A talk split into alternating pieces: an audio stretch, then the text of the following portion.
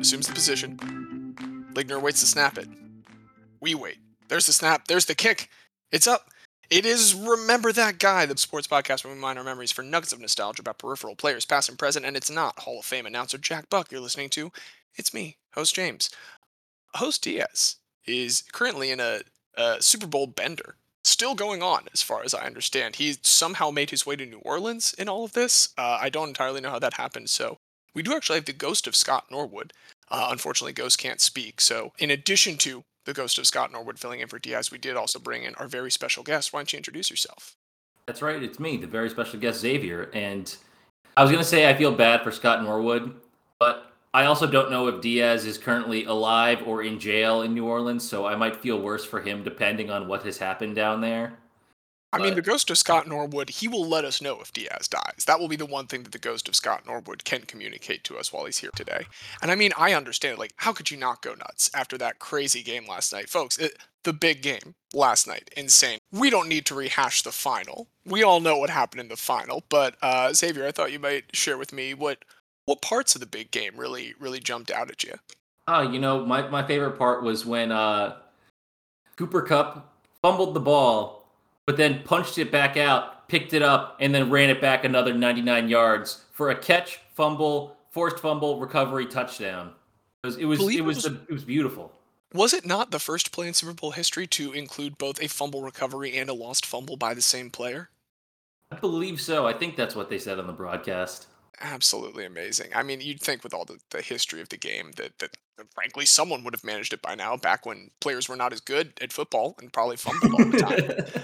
it's it's a, a, great moment from the Rams. Uh, I also had a great moment with the Rams watching Eric Weddle after all coming out of retirement, and I think we'll forever remember this as the Super Bowl. We'll remember as the one where they legalized the backyard football power ups and the Eric Weddle spring loaded sack on Joe Burrow late in the third quarter. What a game changer to see him just entirely leap over the Cincinnati Bengals offensive line. You know, look, the offensive line for the Bengals. They got a lot of flack. I, they're better than they seem, but what are you going to do when Eric Weddle can just use that power up and jump 10 feet over you?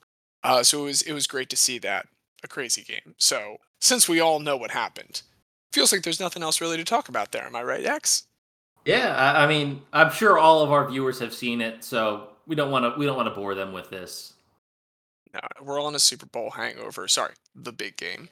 We're all in a big game hangover why don't we instead just take a nice little chaser and remember some guys, you and me, X, with you know some of the failings and and successes last night. We we woke up and Xavier and I just really decided that we needed to talk about some other postseason failings. There are you know too many to count. Every single win comes at the expense of of someone losing in the postseason, but there are some that stand out more than others. And uh, Xavier, I would I would love to hear which one you decided really stood out to you. Yeah, sure. Uh, so, do you remember Nick Anderson? I don't believe that I do remember Nick Anderson. Uh, so Nick Anderson, Chicago boy, born January twentieth, uh, nineteen sixty-eight. Mm-hmm. Went to Simeon Academy, where he was the Illinois Mr. Basketball for 1986. After leading his team to the city championship and the top national ranking uh, in USA Today, uh, he went on to play for Illinois.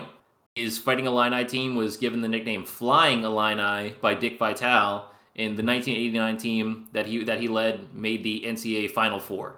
So it's it's Illini? Because I'm not gonna lie, I don't know that I've heard anyone ever say it out loud before. I always thought it was Illini. That sounded but, more like being derived from the state name. I mean, I would assume that the original version was probably similar to that, but when it's broadcasted currently, the anglicized American ish version is Illini.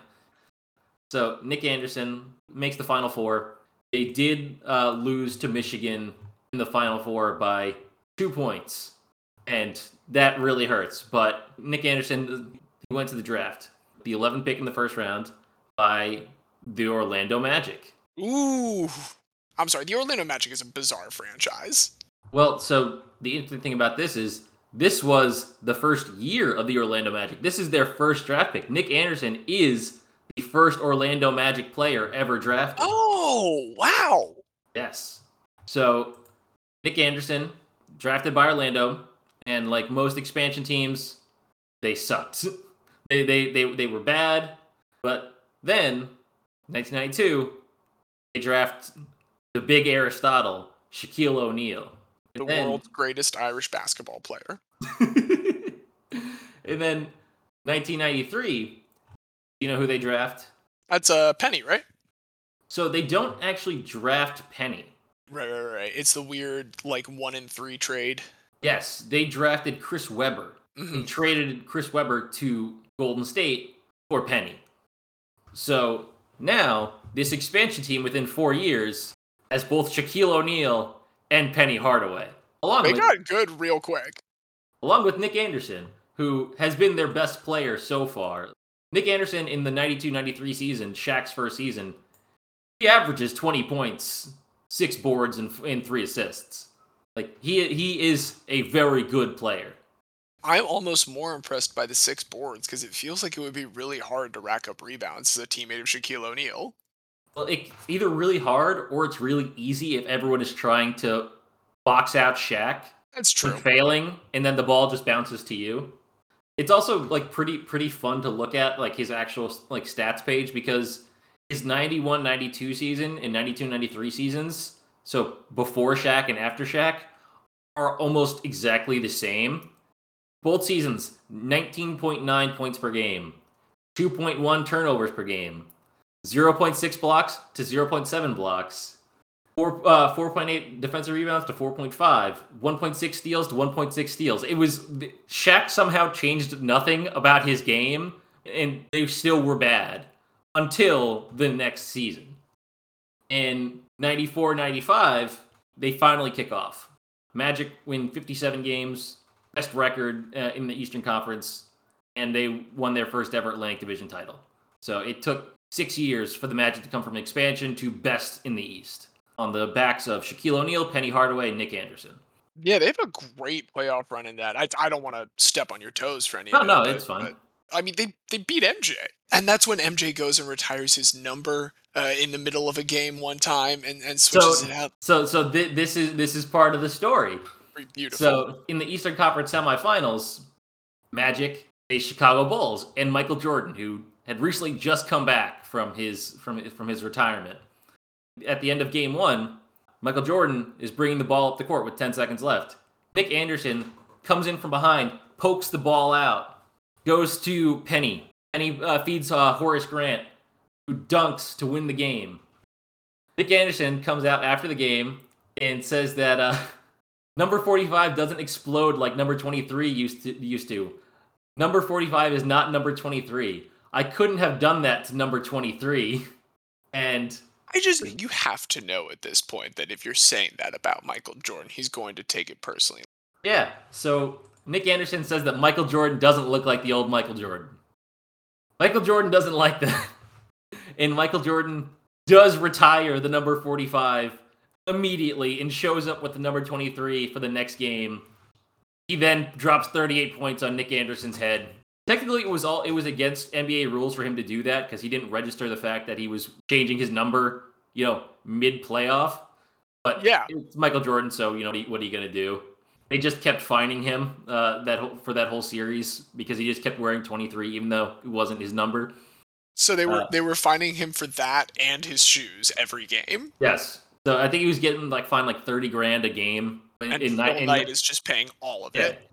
Nick Anderson does get the last laugh here because the Magic do win four games to two, despite him being stupid and antagonizing Michael Jordan, like everyone in the world has found out previously is a bad idea. This isn't the end. The- Magic then go on to make it to the finals. And in the finals, they face the defending champion Houston Rockets. Yes, they do. Yes, they do face the fucking Hakeem Olajuwon Houston Rockets. And I'm sorry to any Pacers fans who are upset that I completely skipped over the seven game series in the Eastern Conference Finals, but it's not necessary for this discussion. So, 95 NBA Finals, Houston Rockets, defending champions, but had had a lot of issues during the season. They were the sixth seed. They beat the Jazz, the Suns, and then James's Spurs make it to the finals that year. It's hey, David Robinson and Hakeem both end up with two. I I retract my earlier expletive about Hakeem Olajuwon. Hakeem Olajuwon's great. So then we have the finals, which is number one in the East, Orlando Magic versus number six in the West, Houston Rockets. But again, Rockets defending champions don't want to count out, don't want to count them out. Game one, Magic are up 110 to 107 with just a couple seconds left. And Nick Anderson gets fouled. Eight and a half seconds left. Robert Horry fouls him. And Anderson just has to make one of the two shots. Anderson is short on the first shot. Anderson takes some time, is ready for second shot, short on the second. But he gets his own rebound. It's fouled again with 5.6 seconds left, or 7.9 seconds left. Third shot, back rims it, misses. Fourth shot, too strong again, misses. Rockets get the rebound. And at Both this times, point, man. Nick Anderson is a 70% free throw shooter. Like, he's not a bad free throw shooter. He is who they would have wanted at the stripe. The Rockets get the rebound. Kenny Smith hits a three pointer, send the game to overtime. Uh, part of a then finals record seven three pointers for Kenny Smith. And the Rockets go on to win that game 120 to 10 to 118 down in Orlando. This kills the Magic. They, they, they've been very, very open about this. Anderson admitted later, I let it get to me mentally. I lost that dog in me. The dog was there, but there was no bite.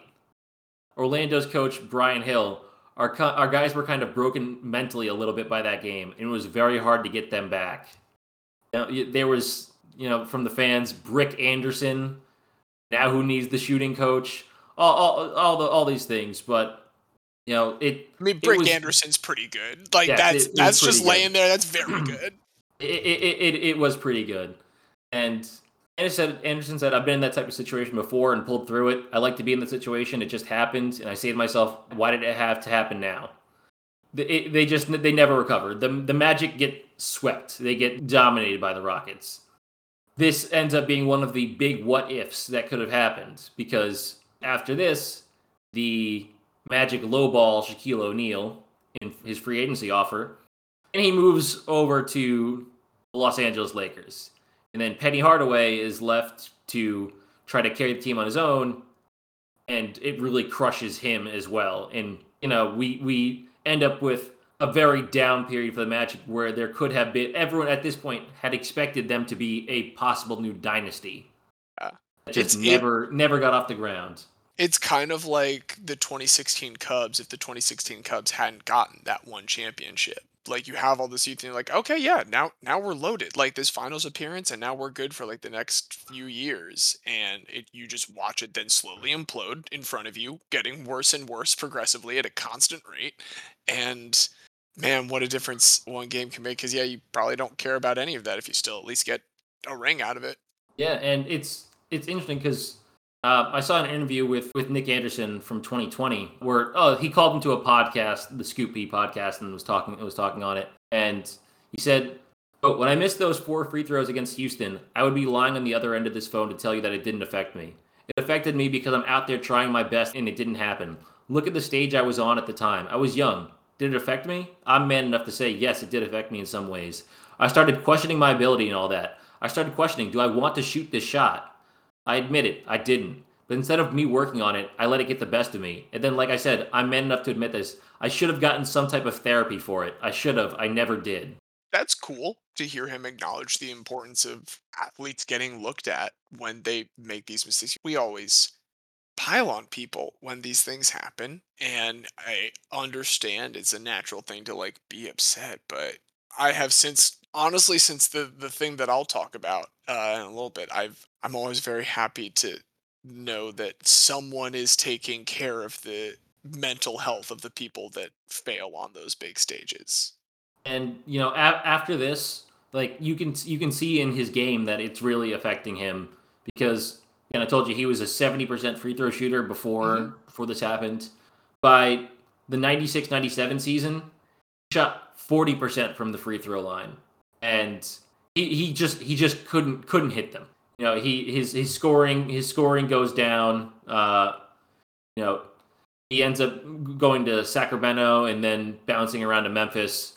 And nothing nothing good happens if you end up in Sacramento at some point in the NBA. Yeah, but you know he he did he has recovered now. Like for, he, he he's open about it now. He acknowledges it. He works for the Magic as a community ambassador, uh, uh, regular at Magic games. He's still considered like one of the best Magic players of all time uh, because again he he was there from the beginning for ten years, and you know obviously if we're saying players who are the best in Magic history, Shaq is going to be number one, but he did leave, so Magic fans aren't as happy with Shaq as they might have been. One and, thing I'll say, I think if the question is who's the best NBA player to ever suit up for your team, and like whoever had the best individual season, yeah, Shaquille O'Neal probably wins. But if you were to say like stack up the full volume of what you did for the franchise, I might put Dwight Howard over Shaquille O'Neal. Dwight's up there too because honestly, Dwight might have done more because that's what I'm saying. Yeah, he did more with the Magic. I don't think Dwight Howard's as good as Shaquille O'Neal. I want to make that very clear. I am not yeah. trying to say that inflammatory take, but equal number of trips to the finals. That's a, yeah. So in terms of like their production of the, with the franchise. Yeah, just because I'm thinking about the the '95 finals and the in, in the 2009 finals. We we talked about how in '95 it's the, the, the, the three main characters are Shaquille, Penny, and Nick Anderson. Yeah, there's look, no one else on that 2009 You look at that 2009 team. Hedo Turkoglu, I think, is on Court, that team. Courtney Courtney Lee, JJ yeah. Redick, Hedo Turkoglu, Jameer Nelson. Like, no, th- there's nobody on that team. Uh, I, JJ Redick. Okay, JJ Redick. I did forget that he was on there. You've got one sharpshooter. JJ's never been an all star, so that the only all star on that team is Dwight Howard that makes perfect sense when you say it. That does feel like one of those players who, by the end of his career, should have been able to like fill up the XP bar enough for it to count as an all-star appearance. I think that's a thing that should exist in sports. I think there should be some players who like if you hit certain benchmarks even if you don't make an all-star game like at a certain point you get to say yeah but i was an all-star level player. Like there should be an all-star level that people can hit so that even if they don't ever get that honor they can still say it. It's interesting. We're, we're getting in a tangent now but i just saw that Hedo Turkoglu, Turkoglu actually was the lead the leading scorer during during the 2009 finals which is absolutely nuts. Don't know how that happens. I mean you lose four games to one that's how that happens yeah, it's not great. Hey, they got you know what? The Orlando Magic have won a game in the NBA Finals. There are some franchises that still to this day cannot say that. So that's totally fair. But uh, so the last thing I, I want to say, uh, just a little little Nick Anderson anecdote. He was interviewed by the Orlando Sentinel. This is this is an older interview. This is like this is 2015. This was for the 20th anniversary, like they they contacted him uh, for the 20th anniversary of of the, of the finals game for a retrospective. Yeah. So this is this is interesting. Like Anderson says, "quote I always gave 110 percent, and after that, people made a mockery of it. I felt like I was a scapegoat. It's rare to hear a hint of, of anger in Anderson's voice today. You don't see failure on his face." He has learned to live with the free throw demon by looking at the big picture. After all, he got a chance to play in the finals, for better or worse, and with the Magic for 10 of his 13 years in the NBA. I just learned to stay strong because there are a lot of people who don't even know my story, he said. Anderson knew what he had overcome, surviving a drug and gang war growing up in Chicago. A twist of fate kept him out of the path of a bullet that killed his best friend, Ben Wilson. Missing four free throws is hardly a tragedy. He says that uh, it, sometimes he, he's even able to joke about it. He brought up the time he was a guest speaker at a local youth camp. Quote, I'd say you have 10 seconds left and you need to make four free throws. I can't shoot it for you because I already missed four. Kids have no clue what I'm talking about, but the parents, the older people, they know about it. I've heard the chuckles. I mean, that's good. Do do try and laugh at yourself. And the last part, I don't think I can ever get over it, but you learn. I've had to learn to handle it. It's like that Magic Johnson Dove commercial where he says he's comfortable in his own skin. I'm comfortable in mine now. I feel like there's a lot of different examples of people talking about being comfortable in their own skin that you could think of other than a Magic, Magic Johnson, Johnson Dove, Dove commercial. commercial. I mean, it's hey, really good. Do what you're gonna do, man. Like, do you? But that's that's a weird pull. Good for you, Nick Anderson. I just love that that's where his his his mind went first. But Nick Anderson, a very good player, never the best player, but one of one of the most important Magic players who happened to have the worst possible experience that really crushed. Like that team was really good, and they, They, were they probably they should have were- won. They were crushed by those misses. If he makes one of those, they might win a series that they then later got swept for nothing. They And Shaq maybe never game. leaves, and maybe Yeah. Shaq never leaves Orlando. Like, and maybe Kobe's in Char- stays in Charlotte. Who knows? Like, this Tim is Duncan one of the biggest. ten straight championships. It's one of the biggest what ifs that could have happened. But you know, God, the Spurs would have absolutely owned the Western Conference forever if that happened. Maybe Vlade Divac and the Kings break through for one, but otherwise, it's it's a decade of silver and black, baby. so Tim Duncan is the new Bill Russell. More or less. Well, Uh, no. unfortunately, we don't live in that world, so It's I. Well, I'll have to settle for knowing that he only has five rings. oh no, poor me. No, that's great. I really appreciate knowing that the city he f- let down came back for him. That's that's I think an important thing. That's that was part of what kind of made me me think of mine. I want to take you back for a moment, Xavier. I want to take you back to a moment. You and I were together. Diaz was there too before you know he he went crazy after this most recent big game and and went on his his alcohol fueled walkabout. Ghost of Scott Norwood, I think you were also kind of there. it's it's January 22nd, 2012. We I believe are on Willington Street in John Stein's apartment watching the AFC Championship game. And Billy Cundiff is lining up for a kick. Now here's I'm going to go ahead and spoil for you. Billy Cundiff's going to miss this kick wide left. Billy Cundiff will never have a kick for the Ravens again. I'm not here to talk about Billy Cundiff though. Not here to talk about Billy Cundiff. Billy Cundiff, he's, he's got his own journeyman career, but Billy Cundiff has let plenty of people down in plenty of moments. That's why he's got a journeyman career. He's gone to all those different teams. I want to talk instead about something that happened just a couple plays before that. Because this was a kick from fourth and one at the Patriots' 14 yard line to potentially send the Ravens into overtime for a chance to go to the Super Bowl. Just moments ago, though, they thought they were going to win this game because for a split second, Joe Flacco dropped an absolute dime into a wide receiver's hands in the end zone, and it, it looked as though there we were off to Super Bowl 46. But unfortunately, the defender for the Patriots was able to knock the ball out of the hands of Lee Evans. Or should I say Lee Evans III?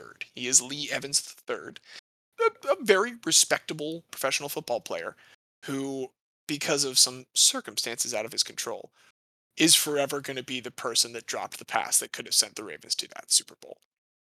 He is a native of Bedford, Ohio, born in 1981. There are five NFL players nowadays uh, from Bedford, Ohio. Lee Evans is by far the most famous of them, and he was the third at the time. There is also one other very famous person from Bedford, Ohio, who went to the same high school, Bedford High School, as Lee Evans. That's Halle Berry. Halle Berry and Really? Lee Evans III. Yeah, they share the, the hometown of Bedford, Ohio. So, you know, it's a hotbed of talent, obviously. And where's uh, Bedford Lee- at? uh, it is outside of Cleveland, so it's a, a like Okay. rough suburb of Cleveland, and so that's where Lee Evans III grows up as a prodigious high school athlete. In addition to football, he does do hurdles, but his main thing is football, and he is a phenomenal deep threat because of that track and hurdles training. Gets down the field, gets open, and that ends up being what gets him a spot on the University of Wisconsin football team. That's where he goes for college. His sophomore year, absolutely insane. 75 catches, 1,545 yards. That's 20.1 yards per catch. He had three different quarterbacks that year throwing passes to him, and he still put up 1,500 yards for Wisconsin in his At that po- season. at that point, I would just be I would just be like, okay, who can throw the ball one yard in the air, and then just line Lee Evans up as as close as possible. Be like, okay, Lee, just just do it. Well, and again, it's not so much the screens. Like he's getting open up top. He he. This is not necessarily yards after the catch. That's not Lee Evans' biggest thing. Lee Evans' biggest thing is I'm just gonna go really far. You bomb it to me, and I will be separated from my defender by the time that ball reaches me. um, junior year, unfortunately, doesn't get too much of a chance to follow up on it because of some injuries. But senior year, It's his last season, and he does go out strong uh, as he prepares for the draft. In one particular game against Michigan State University, they win 56 to 21 because he has 10 catches for 258 yards and five touchdowns. That's ridiculous. It's it's insane, and so he is drafted that year uh, in the 2004 NFL Draft. This is the Manning, Rivers, uh, Fitzgerald draft. The non Hall of Fame quarterback Ben Roethlisberger is also taken in this draft, and 13th overall, Mr. Lee Evans III, taken by the, do you know? Bills, right? Yes, exactly. The Buffalo Bills. It was the highest they'd ever taken a receiver since Jerry Butler in 1979. Do you know the only other receiver other than the Jerry Butler taken higher by the Bills? Oh, Sammy Watkins? Exactly. Sammy Watkins taken yeah. uh, years later. So that's Lee Evans. Lee Evans III, he had always worn the number three uh, in high school and college. This is before the modern cool number era that we have now entered in the NFL, where anyone can wear anything, which I'm all for, but he could not wear three. He was originally given 84. He wanted to get 83. That had been unofficially retired for Andre Reed, part of those Bills Super Bowl teams. He had to get permission from Andre Reed to wear the number 83, but Andre Reed gives it to him, and and Lee Evans does not let him down. Lee Evans is a very productive receiver for the Buffalo Bills. As a rookie, he goes for 843 yards on 43 catches. He also sets the still standing Bills rookie wide receiver record for nine touchdowns. Bills are 9 and 7. Unfortunately, that is only good enough for third in the AFC East. That is also the best record that the Bills will ever have during Lee Evans' tenure in Buffalo is, at nine is, and seven. Is that the year the, the Jets won the won, won the division? I think that might be the, the one year the Jets won the division. Oh no, that was the. I'm thinking of a different year, but the Jets did finish second in, in that year. Did, did do okay. Yeah, so they, they finished below the Jets, and the larger problem for Lee Evans' career in Buffalo is the other team they finished behind, which is the New England Patriots. That's that's the issue. You know, for I'm I don't have to tell you that's the issue for most good players in the AFC yeah. East for like a decade and a half there. And again, Lee Evans, very good player. He continues to be that kind of deep threat that he has been. His career yards per catch is 15.8. So he's still a excellent deep threat for the Bills, but there's only so much the Bills can do when they are playing behind Tom Brady every year. Starts to get better once wide receiver Eric Moulds moves out of town in his third season. He's going to put 1,292 yards and eight touchdowns. And in that season, he also sets a couple very fun records most yards for a Bills receiver in a quarter with 205 at one point, and then 265 yards in that game. That is also a record for the Bills. He also sets the NFL record. He's the only player to ever have two 80 plus touchdowns in one quarter. He has two 83 yard touchdown receptions in a quarter against the Houston Texans. So he has a phenomenal season does not make the Pro Bowl. He never makes the Pro Bowl in his career, but I had to look at this one and see, like, okay, this looks like it might have been the one time he was snubbed. The four Pro Bowl AFC wide receivers were Andre Johnson, Chad Johnson, Marvin Harrison, and Reggie Wayne. That's actually a very yeah, that's pretty good. That, that's yeah, pretty I was good. just like, oh wow, that's how loaded it was at that point. So I don't think we can call that a snub. But that's, that's this is all ridiculous. to say, Lee Evans having a good career, the Bills not having a good time. Like I said, that nine and seven in third was their best finish that they were going to have win record wise. They then have three more third place finishes to start his career. They finally get up to second in 2007. However, in 2007, they are second place with a 7 and 9 record, and the Pats are 16 and 0. So, can, can I tell you something that I, please? I, I just looked yeah. this up because I really want to know. So, from 2000 to 2019, it was the Patriots 17 times uh, winning the AFC East, and the only times there were uh, anyone else was the 2000 Miami Dolphins pre Tom Brady, mm-hmm. the 2002 New York Jets. Can I guess the last one? I yes. want to say it's because it's the year after 16 0. It's the 2008 Miami Dolphins. Yes, the Chad Pennington Dolphins. So is that when Chad Pennington gets his MVP vote? Yes, that that is that's the year that Chad Pennington gets his MVP votes. I mean, hey, if you beat the Patriots for the division at this point, that pretty much is deserving of an MVP vote, I think. But, uh, because the uh, Lee the, Evans certainly ain't getting it done. The year that I was talking about earlier that I got confused with 2004 was 2002. This is the year, the, the only year that the Jets won the East. This is the standings: Jets nine and seven, Patriots nine and seven, Dolphins nine and seven, Bills eight and eight. Wow. and the Jets are the only one to make the playoffs on tiebreaker. No one else makes the playoffs. all well, okay, good. I don't want any more of those like mediocre teams making the playoffs. Only one team should make the playoffs from that crew. Lee Evans is not making the playoffs this whole time because after that second place finish, they then dropped to fourth place for his last three seasons in Buffalo. This all culminates in 2010. Unfortunately, on December 10th of 2010, he is playing against Cleveland. He tweaks his ankle and a move to the injured reserve. He doesn't know it at the time, but it is the end of his Buffalo career. He's not going to uh-huh. play anymore for the Bills, so he finishes his full Buffalo career with 377 catches, 5,934 yards, 43 touchdowns. These are all still top five marks all time for Bills receivers. Like he's up there. Stefon Diggs will rise up the leaderboards if he remains there. Sammy Watkins has some spots up there. Andre Reed, but Lee Evans is very much like a, a productive longtime Bills receiver and still a big fan favorite there. But he never makes the playoffs. We're talking about playoff failures. So clearly there's a team that he needs to move to.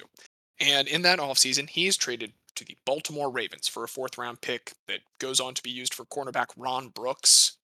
No one in particular, but he is taken one pick after the Eagles take Brandon Boykin, and two picks after a player named Nick Toon is drafted. There's there's a Nick Toon in the NFL at one point. So Lee Evans comes to Baltimore. This is during a, a beautiful run in, in Baltimore Ravens history, something that will always remain very close to my heart. This is year four of the Flacco Harbaugh era.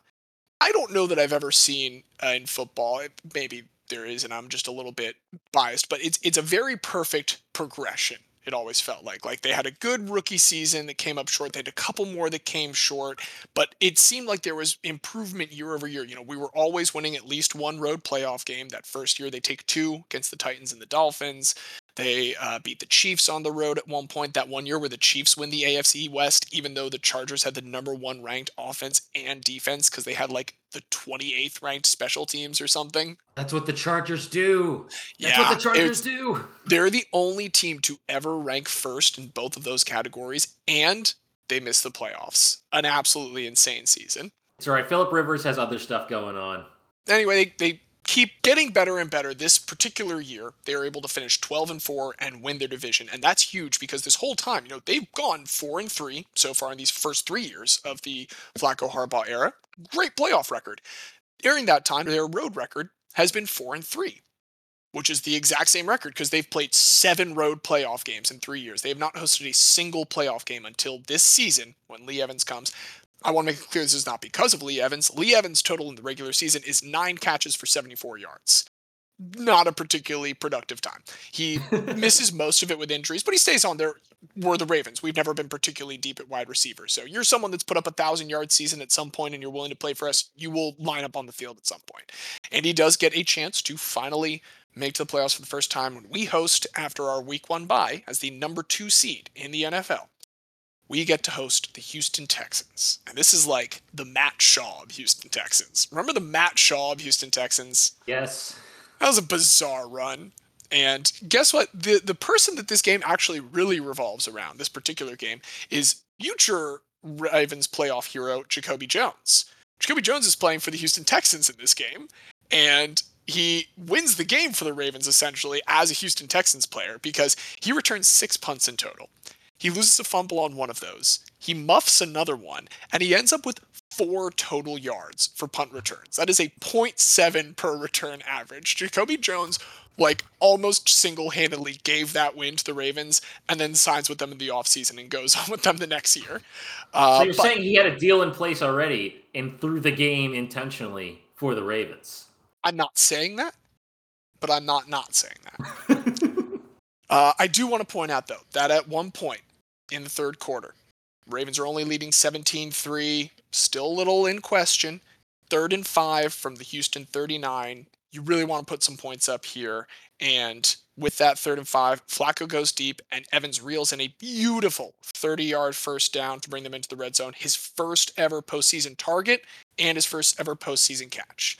So we win 20 to 13. Ravens fans everywhere thrilled. I remember being there. It was great to finally get to see the team in the playoffs. We just hadn't gotten that experience yet. And the good news is what had been our kryptonite in our first couple runs was running into Pittsburgh Steelers and not Hall of Fame quarterback Ben Roethlisberger. This year, we had something lucky. We won the division. We weren't going to have to face them. Unfortunately for Lee Evans, we were going to face a common problem for him, and that was Tom Brady in the AFC Championship game. We were going up to Foxborough. We were not scared of Foxborough. I want to make that very clear about Ravens fans. We'd already at this point won our first playoff game in Foxborough when we put up 27 points in the first quarter and just drubbed them for the rest of the day. Uh, another game that my dad decided to attend, and apparently he shared his flask with a bunch of Patriots fans, and it was empty by the first quarter because they were sad. And the Jets had just beaten the Patriots in Foxborough in the playoffs the year before then. Exactly. This was there was not the inevitability that maybe Tom Brady carried later on in his career. We were feeling pretty good coming into this game. So we head on up to Foxborough. Early on, in the game. Lee Evans is going to get his second ever target. So he's now two for two in playoff targets. This one is like a little five yard reception that ends up being a drive that comes short. It's a pretty boring game early on. Early in the second quarter, it's just been a field goal from each team. So it's 3 3 things start to get going at this point. Evans gets targeted again on a big drive. Uh, this time it is another deep ball. He reels in for 20 yards. That makes him now three for three in his postseason career for targets and catches. And during that drive, it'll get capped by Torrey Smith catching a touchdown. That makes it a tied 10 10 game. One more Gostkowski field goal before halftime. It's 13 10 as we come out of the tunnels. Gets a little bit worse for the Ravens. We're down 16 10 now after another one. It's third and 11. This is an enormous drive at this point. We're on our own 40. This time, Evans, we've said he's the deep threat. You were like, oh, let's just throw a wide receiver screen for Evans every single time in college. and look, long term, Lee Evans' play style is not going to support that. But this one time, he gets it just in front of the line of scrimmage to the right and takes it a whole nother 13 yards, keeps the drive alive.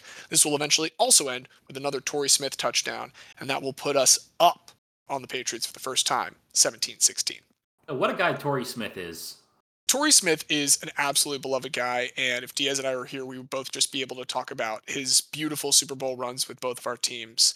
I mean, Scott Norwood's ghost is nodding at me right now. Again, I am sorry that you can't speak Scott Norwood's ghost, but Scott Norwood's ghost also knows what's coming up, and it's not beautiful. Uh, now, here's the good news: Billy Cundiff does kick another field goal later on. now, Ravens 20, New England 16. He gets a chance to do that because of Danny Woodhead fumbles a kickoff return. At this point, we're up 2016 we are certain we're going to beat the Patriots because here's what's going to happen. Yeah, Tom Brady's going to do Tom Brady stuff. He drives down the field. He does give the Patriots the 23 to 20 lead.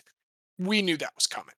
But now we got the ball and it's January Joe. I want to remind people Joe Flacco was a good playoff quarterback. He's an elite like quarterback. Straight years. He's elite. January Joe is. January Joe very specifically is.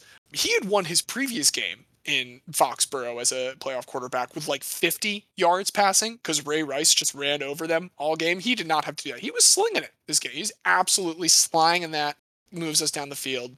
We're feeling good because at this point we've gotten down the field. It's pretty late in the game. Worst case scenario, if the drive stalls, we're going to tie it. And our defense has forced several turnovers. For one, there was at one point a Joe Flacco interception that on the very next play is erased by a Tom Brady interception. Uh, so it's the defenses are slugging, and we know if we score, we can hold up.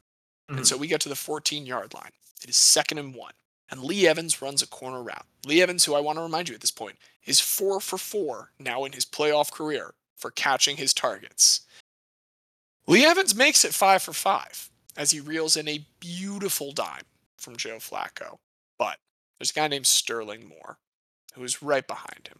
Sterling Moore goes to break it up it's debatable whether Lee Evans had gotten two feet down in the end zone at that point. Uh, I personally think that he did, but obviously no one in the moment believed that he did. And so for that reason, he does drop a surefire touchdown. Because of that, he is forced to walk on back to the line of scrimmage where I want to be fair. They then also fail on the next play with a Dennis Pitta short right attempt to convert on a third and one from the 14 yard line. Can't put all of this on Lee Evans. Like, there was no reason that we could not pick up the first down from there. We should have been able to take a couple more stabs at the end zone. Of course, the play that everyone truly remembers is what happens on fourth and one. Billy Cundiff, who had always kind of been a kickoff specialist versus a field goal specialist. There are several times in Billy Cundiff's career where he's on teams that have two place kickers because he specifically just does the kickoffs. He actually has the tied record for most touchbacks in a season in the NFL. So he's got a boot. He doesn't have the most accurate boot. And it goes left. Patriots kneel for the final play. They go on to thankfully lose at least to the New York Giants in the Super Bowl. But that is Lee Evans' last professional catch. He goes to the Jacksonville Jaguars for training camp the next year, doesn't break camp, and retires at that point. And so, like, I hear you ask, sure, Lee Evans, that sounds like a heartbreaking moment, but that doesn't sound particularly special. Why bring this up? Well, I will tell you, dear listener.